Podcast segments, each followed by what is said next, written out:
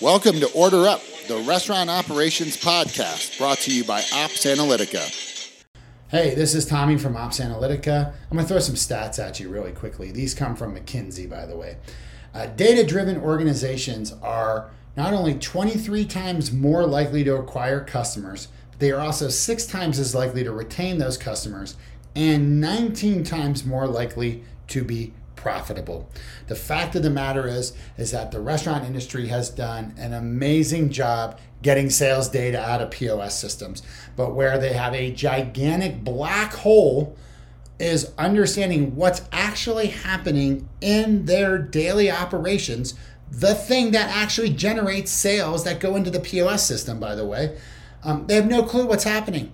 The fact of the matter is, is that the that data driven decisions about your operations are no longer a luxury. We can no longer back into how well our business is operating by looking at KPIs that have nothing to do with operations. And we need the ability to look at real time operations data about every single location.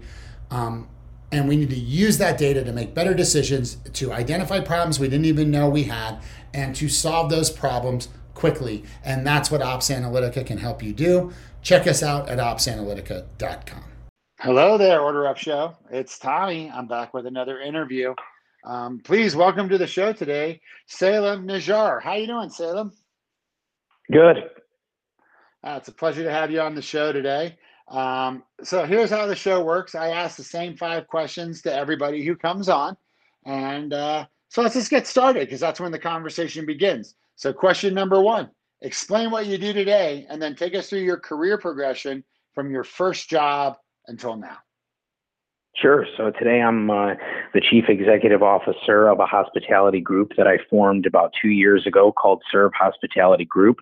Um, what that means is kind of on a day to day basis, really, I'm the, the chief visionary officer more than I am the CFO or the CEO. I have to you know, basically plan the next stages of growth for our company and make sure that we continue to grow and uh, open restaurant locations so that our team can continue to expand and we have career opportunities for people to move up in. And the evolution of my career has kind of been over the last five years building this. Uh, originally, I started as a uh, multi-unit uh, operator of a franchise called Tropical Smoothie Cafe, and as I opened locations, um, my role sort of evolved from a, a day-to-day operator to a uh, district manager to uh, now learning to juggle, you know, many different uh, aspects of the business and wear multiple hats.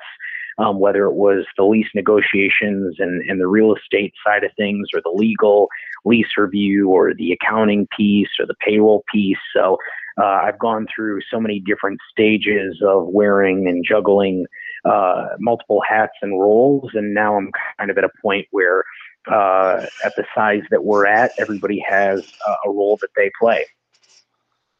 Cool. So, just to recap, you started off as a franchisee, right?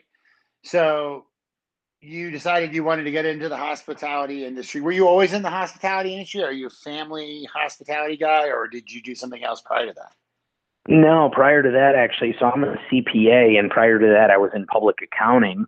Um, sure. But my whole family background has been in uh, in restaurants and small businesses. So I come from a very entrepreneurial background, and then kind of went and did the CPA thing for a while. And sure. uh, when I uh, branched my career out, it was sort of uh, with the intention of building a hospitality group around my uh, CPA knowledge. So now my back office kind of, you know, handles a lot of the analysis that goes into making sure that we perform well financially as a restaurant group. Sure.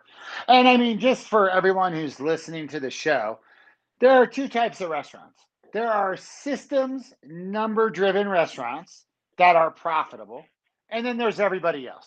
So if you're not like running a business by the numbers, you're not systematizing your operations, you're not collecting data across everything, not just accounting, but you know, also just day-to-day ops. If you're not a systems number driven operator, then you're just not going to make as much money uh, eh, over time, I would suggest. You know what I mean? Everybody can get lucky and have a good location once in a while. Um, And you know, that's where you saw that too. I mean, COVID was the perfect example of that.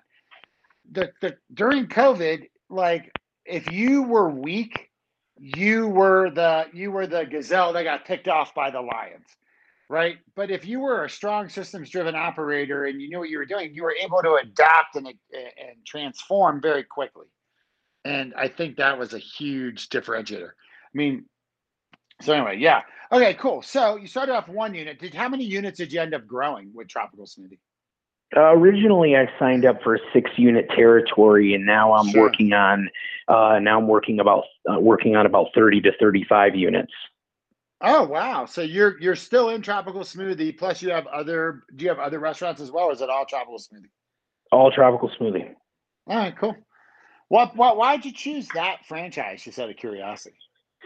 So, uh, in my CPA career, I was doing a lot of bookkeeping, uh, payroll, and financial advising for various um, small business owners, restaurant operators, and franchisees. And so I was kind of getting uh, a good understanding of how the franchise business model performs because that's not an area that my family had ever operated in in my entrepreneurial experience. And um, as I started exploring uh, the franchise world, I looked into many different concepts, but ultimately, um, as I was reviewing the financial performance and the brand history and uh, those kind of aspects of every franchise that I was looking at, um, I wanted to make sure that I found something that clicked with me. And when I came across Tropical Smoothie Cafe, it really just became more of a, a gut feeling of this is the right decision for me. This is a brand that I believe in, a brand that I can get behind.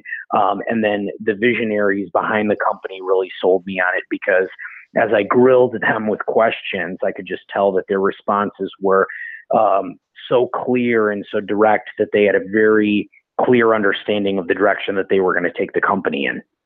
Sure, that's cool. You know, being a franchisee is a partnership, right?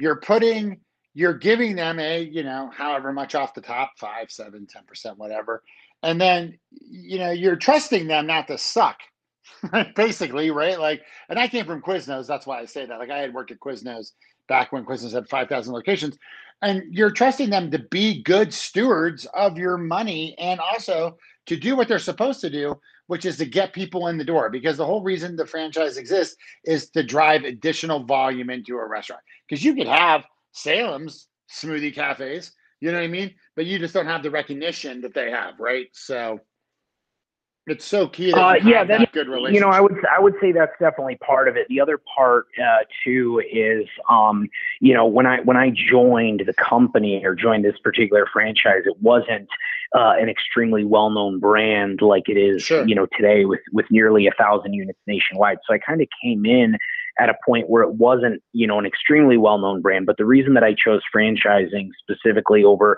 you know, building my own model at the time was because of the systems and processes yeah. that were in place that I wouldn't have to recreate. I mean, an entrepreneur, an entrepreneur's job is already hard enough, you know, juggling you know, payroll, accounting, you know, tax planning, hiring employees, all these other things. So the last thing that I wanted to have to worry about was, you know, creating, you know, internal documents or creating a menu or creating marketing materials. Absolutely. No, totally get it. That's exciting. And let me ask you this. When you were talking to the franchisor, uh, were you when you were asking them questions, were you talking to the sales guy or were you talking to the executives? I was talking to the executive. Yeah if I can say anything to any of you guys that are looking at buying a franchise, is if you need to get access to the executives and look at the P&Ls and talk to other franchisees.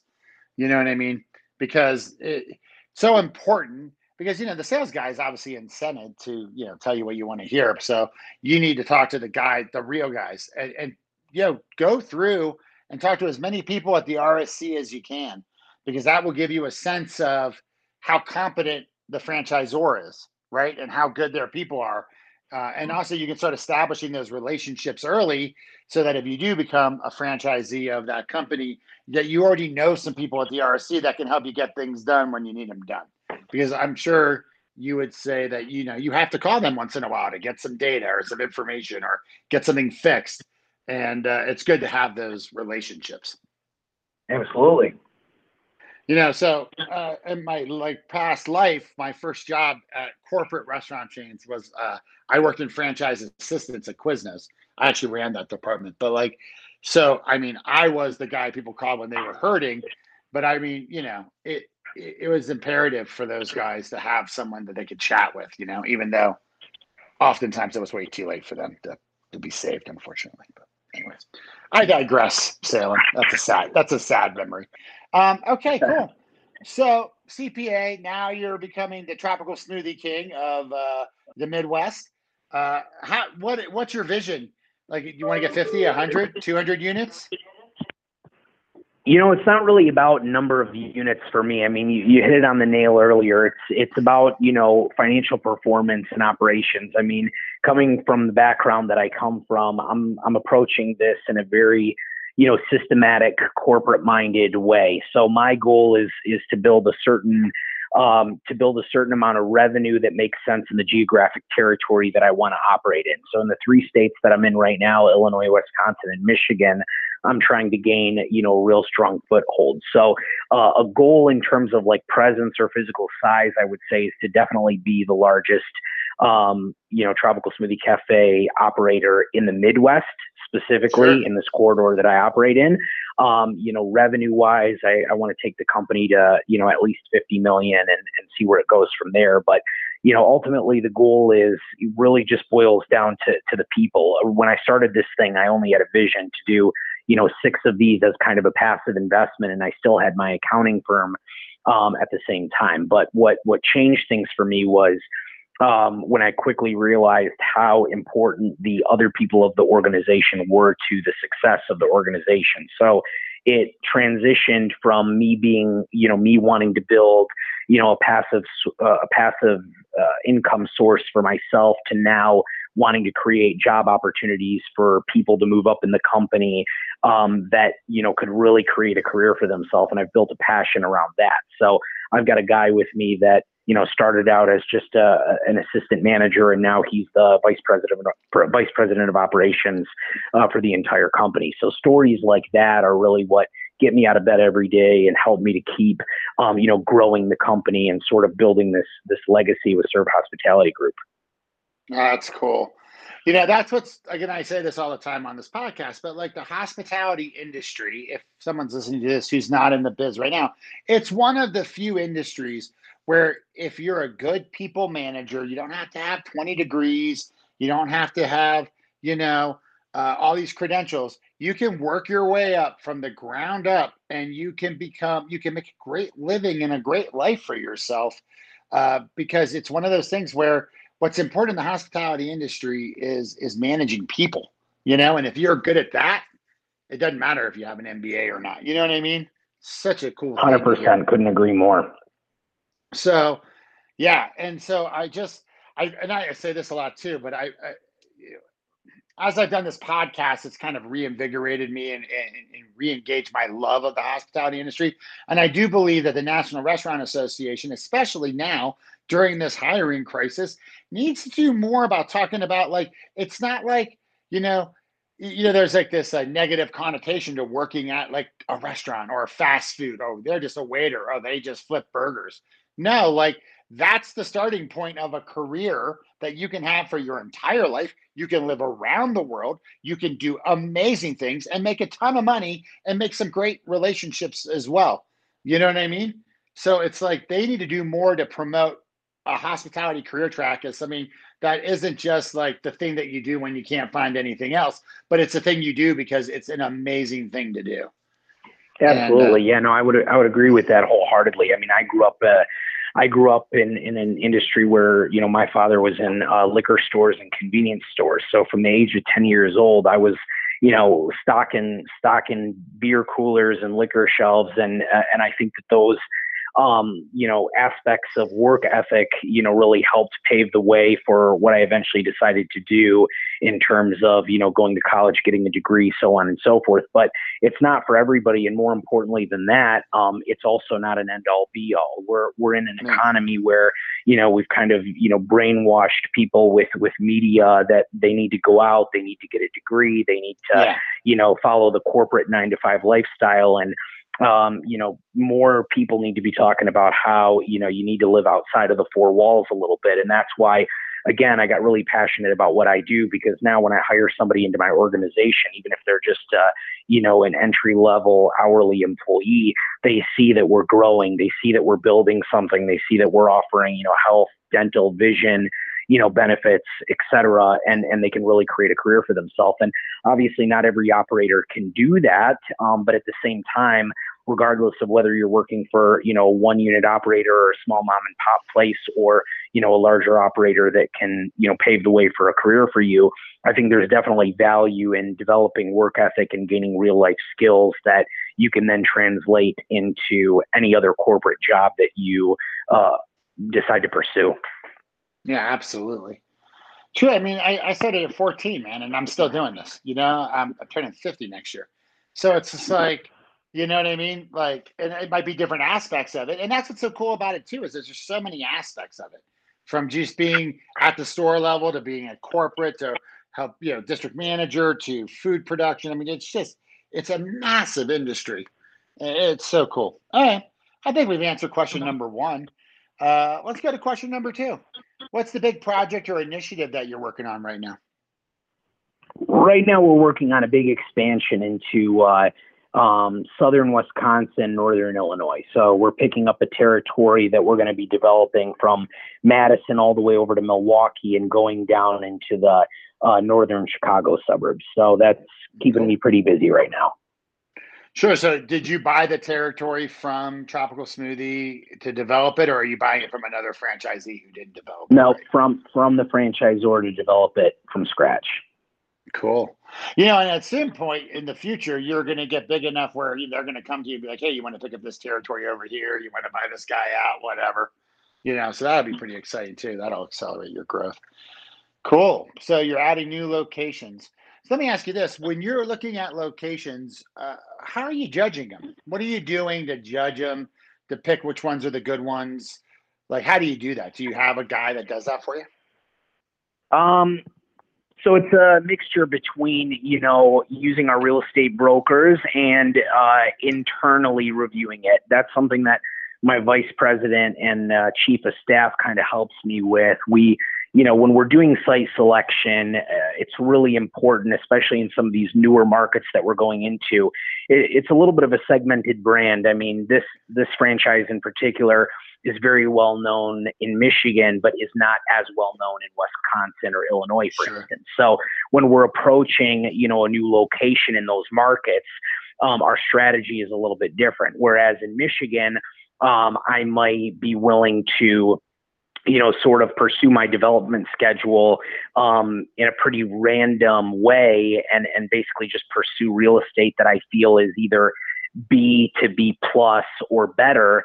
Um, in markets like Illinois and Wisconsin, I have to be very strategic about it in terms of A, making sure that I go to the more regional market first and then build outwards so that I can uh, you know, gain brand recognition um, from being in the well-known city first before I go to the more smaller suburb, and then B, I have to make sure that I'm also approaching, you know, very visible A A plus real estate um, that's in a corridor that a lot of traffic is going to to also help with that brand recognition.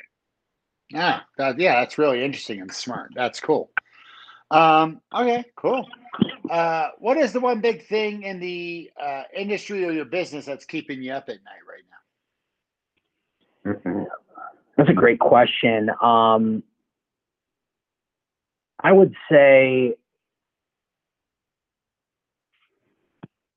the biggest thing that keeps me up at night probably is just making sure that you know I'm I'm taking the the right decisions for the company and I'm not losing sight of my vision. So when I when I built this hospitality group and when I branded it, it was as I said earlier with the intention of making sure that you know I can build people up throughout the organization. And what gets challenging about that and and the piece that uh, I'll, I'll specify, you know, the piece of that that sort of keeps me up at night is, um, you know, making sure that I'm still involved enough um, to keep it um, personal, you know, as I grow. Because as I grow and as I add units, I'm up to 350 employees now, and and it's growing quickly. And as that happens, I feel like the personal touch um, you know, naturally fades, or the personal connection rather uh, fades a little bit between me and and the people that I'm working with because there's simply not enough time, you know, to connect with all of them. So, you know, the best ways that I've you know found to try to combat that is through you know things like uh, you know corporate retreats or you know summer barbecues or things like that with as many of my team members that can make it. But it's challenging to make sure that as I grow and as um, you know, the hierarchy builds and there's more people under me that are getting, you know, filtered through the channels that I don't lose track of having the personal connection with, you know, some of the store level managers or better yet, the, the team members uh, at the cafes that, you know, want to move up in the company and want their voice to be heard. And so uh, that really is important and makes me think a lot about how I need to make sure that you know, my vision, my culture, my passion is translated to, you know, the the next level below me so that they can pass it to the levels below them and you know sure. hopefully make sure that you know people are having the right opportunity to move up in the company and stick to what this brand's all about yeah absolutely and i mean that's it's really going to be like you know at some point you'll have like you'll be so big that you'll then have more time to do that because literally you'll have all these VPs and people doing all this stuff for you and you won't be you won't be as mired in the day to day right? But you're in that growth mode so you know every person you bring in is that much less money that you can use to go start a new restaurant or you know do a benefit so you're in that growth mode. I wonder if you couldn't do like coffee talks or stuff like that would be interesting like you know for like eh, some employees if you could get them on a tablet at the store and you know just have a conversation with them once a week or a month like just those key guys. Because that's an interesting issue. I, you're the first person who's ever really expressed that issue on the cast here so. Yep. Cool. no that's uh, and that's and that's suggestion ways that we're trying to stay connected so I appreciate that. Yeah. Oh yeah. Well because i have a couple guys that are like 200 unit guys you know like franchisees. And i mean these are massive organizations. I, I don't think people realize, you know, how much money you can make. Like you said, I'm trying to get to fifty million dollars a year selling smoothies. You know what I mean? Like this is a real thing, and and people need to like understand that this is a huge, real, amazing thing, and you're employing a lot of people. You know, it's cool. Absolutely. Um, okay, so question number four. We're just kicking butt over here, dude. Uh, what is the one thing you thought your industry would be doing right now that it isn't? Hmm. I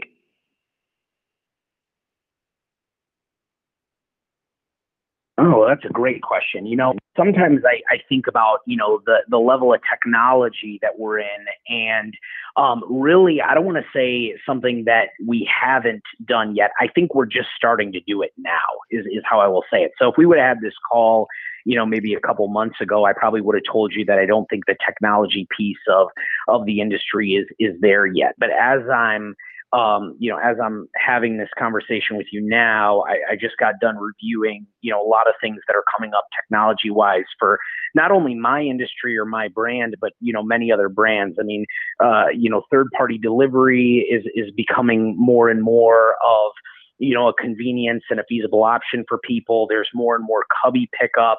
Um, you know, drive-throughs are obviously becoming uh, more prominent, uh, you know, since the pandemic. And uh, you know, you even see you know companies partnering with you know more robotic technologies like Nuro for fo- food delivery and things like that. But um, so I don't want to say that I don't think we're doing anything that's uh, behind our time or ahead of our time, but I think that as the future goes on, we're going to see just more ways of building inconvenience because, um, you know, the American lifestyle is just so busy that, um, you know, convenience is becoming a, hu- a huge factor. And um, so the focus on finding ways to make things, you know, affordable, fast, convenient, um, you know, are all super critical. Yeah, and you know, because I'm obviously my company's a, a hospitality technology company as well, and so I'm always thinking about how do we do more as well. And most of the technology investment has been on the sales side and the delivery side. So like that channel has been really built out well. You know what I mean? Like, yeah, and they'll continue to invest a lot of money in that because it drives sales, right? So it's an easier sell for the technology guys too, as well. We focus more on operational technology and operations data personally. And what I'm always trying to figure out is is how can I make it easier to operate the locations? Like that's the the, the quandary I'm trying to solve all the time. But you know, part of the restaurant business is there'll be some amount of automation in there eventually, right? Like you might, you know, eventually they might invent a smoothie machine that could have all those ingredients in hampers and just start blasting them out, you know? Um, and which would be you know fine, whatever. But like I just there's just certain things that just have to be done by a human being in our industry, and I don't know that they're ever going to censor or automate them completely out. You know what I mean?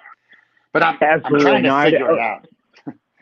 no, I, w- I would agree with that. I mean, you know, some people, you know, have a very negative connotation towards technology, and you know, the, the goal is not to have you know robots uh, by any means replace people. The the point, you know, our our organization specifically, and my brand of hospitality group specifically, really focuses on you know customer satisfaction and the customer experience. I mean, you can get you know, and by the way, we're not just smoothies; we're also you know food, but we uh you know we we we don't uh, approach you know the sure we got to have a great quality product and a great you know menu item in order for people to come back but that's not the only reason that you know they want to come back. They want to come for for the tropical vibes. They want to come for the experience the laughs the you know and that's why you know covid regardless of whether you know uh, some businesses performed well financially during that time or not um, the bigger issue for me is just making sure that we didn't lose personal connection and personal touch with our customers because that's one of the biggest differentiating factors for people is, is the experience. So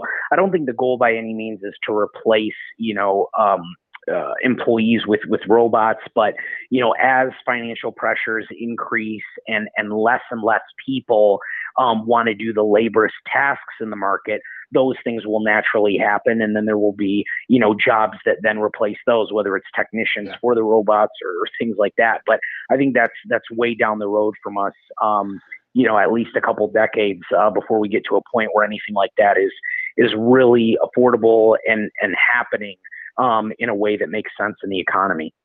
Yeah and at some point too like so there's different there's different experiences right when you when you're going to a uh, go out to, to dinner or to get food or whatever it is there are different experiences that you're trying to have.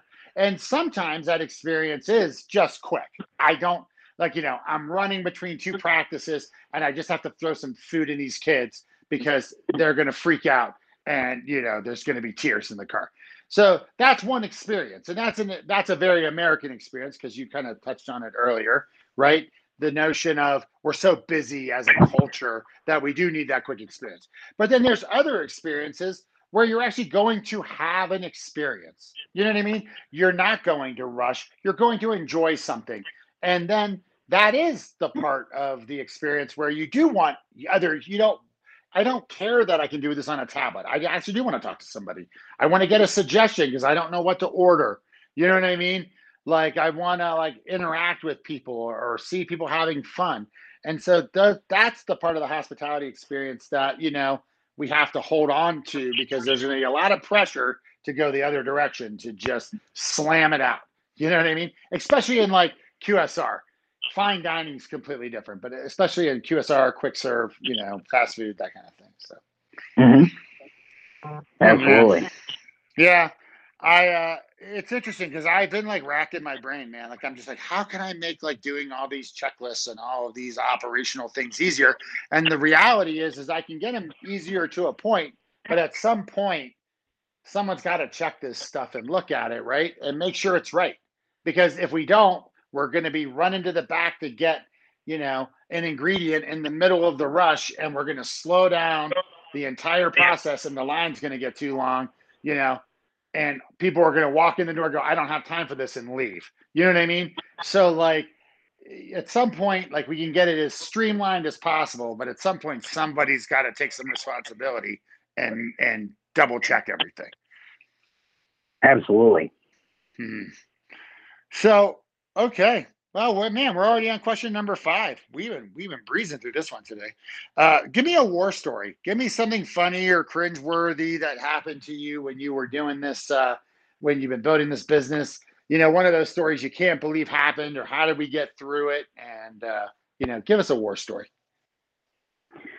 Wow. Um, so a war story for me would probably be, um, you know, I would say very recently, actually, about two years ago, I kind of went through a point where, you know, I'll call it uh, a pretty decent sized war where I was, you know, kind of battling with myself of whether or not I wanted to continue with this whole endeavor. And and the reason that it all started was because of you know pressures from you know not having enough staff, not having the right organization structure, not having the right you know things in place. I mean, you've said it multiple times on this call, but you know people don't really understand what goes into to restaurant operations and you know, I'm kind of a perfectionist. So if things weren't, you know, going the right way, you know, or customers weren't happy or things like that, I was taking it very seriously. And um, at the same time, there was just such a large learning curve for me to understand what it really took to scale this business. So, in the beginning, um, I was trying to do so much of it myself, and I reached a point about you know two two and a half years ago where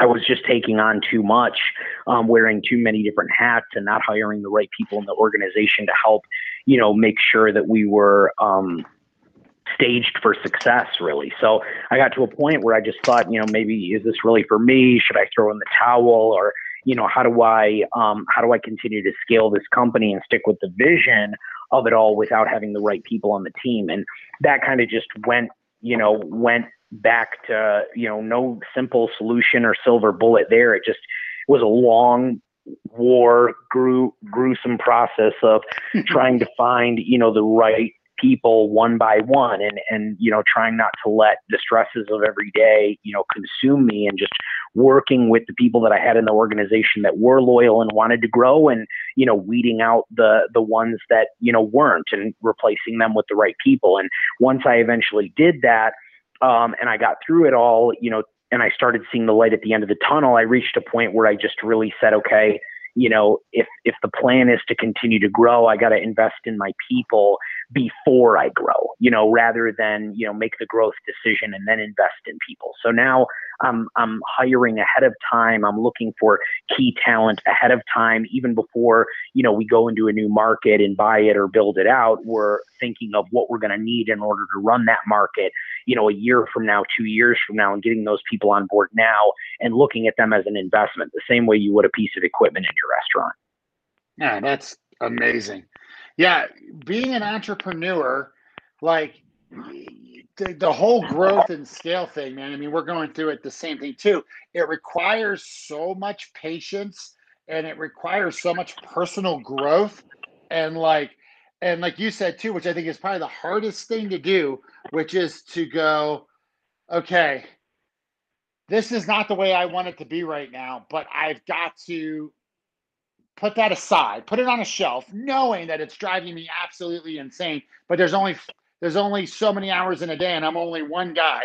And then look strategically to go, okay, I can't solve this today. How am I going to solve it for the future? And know that over there for a couple months, it's a painful couple of months, you know, where things aren't going exactly the way you want it, but you got to get the right guy in there to help you take it to the next level and you got to train them. And so you just got to be able to live with stuff that's like driving you insane but it's part of that growth process of getting to the next level, right? Because if you just did everything, you'd have six restaurants right now. Yep. Because just, you couldn't do it all. But now you've got, you know, over close to 30 because you you were able to step back and then start building the actual organization and focus on that. You know what I mean? It's crazy. Ah, that was a great story. That was a really good uh, war story. I'm, I liked it. So, anyways, that's it, man. That's that is the podcast. We got through all five questions. Do you want to plug anything? Um, put a link out there so I can put it in the show notes. Uh, yeah, we'll put a link to our website, and uh, you know, if anybody's interested in reading about what we're doing or our plans or our uh, brand vision, I'd be, uh, you know, I'd love to to see people check us out. Awesome. So Thank you so much for being on the show today. Thank you guys for listening to the Order Up shows. Uh, but Salem, I appreciate your time today, and we will put the link out there for people to check it out. And keep listening, guys, because we got more episodes coming.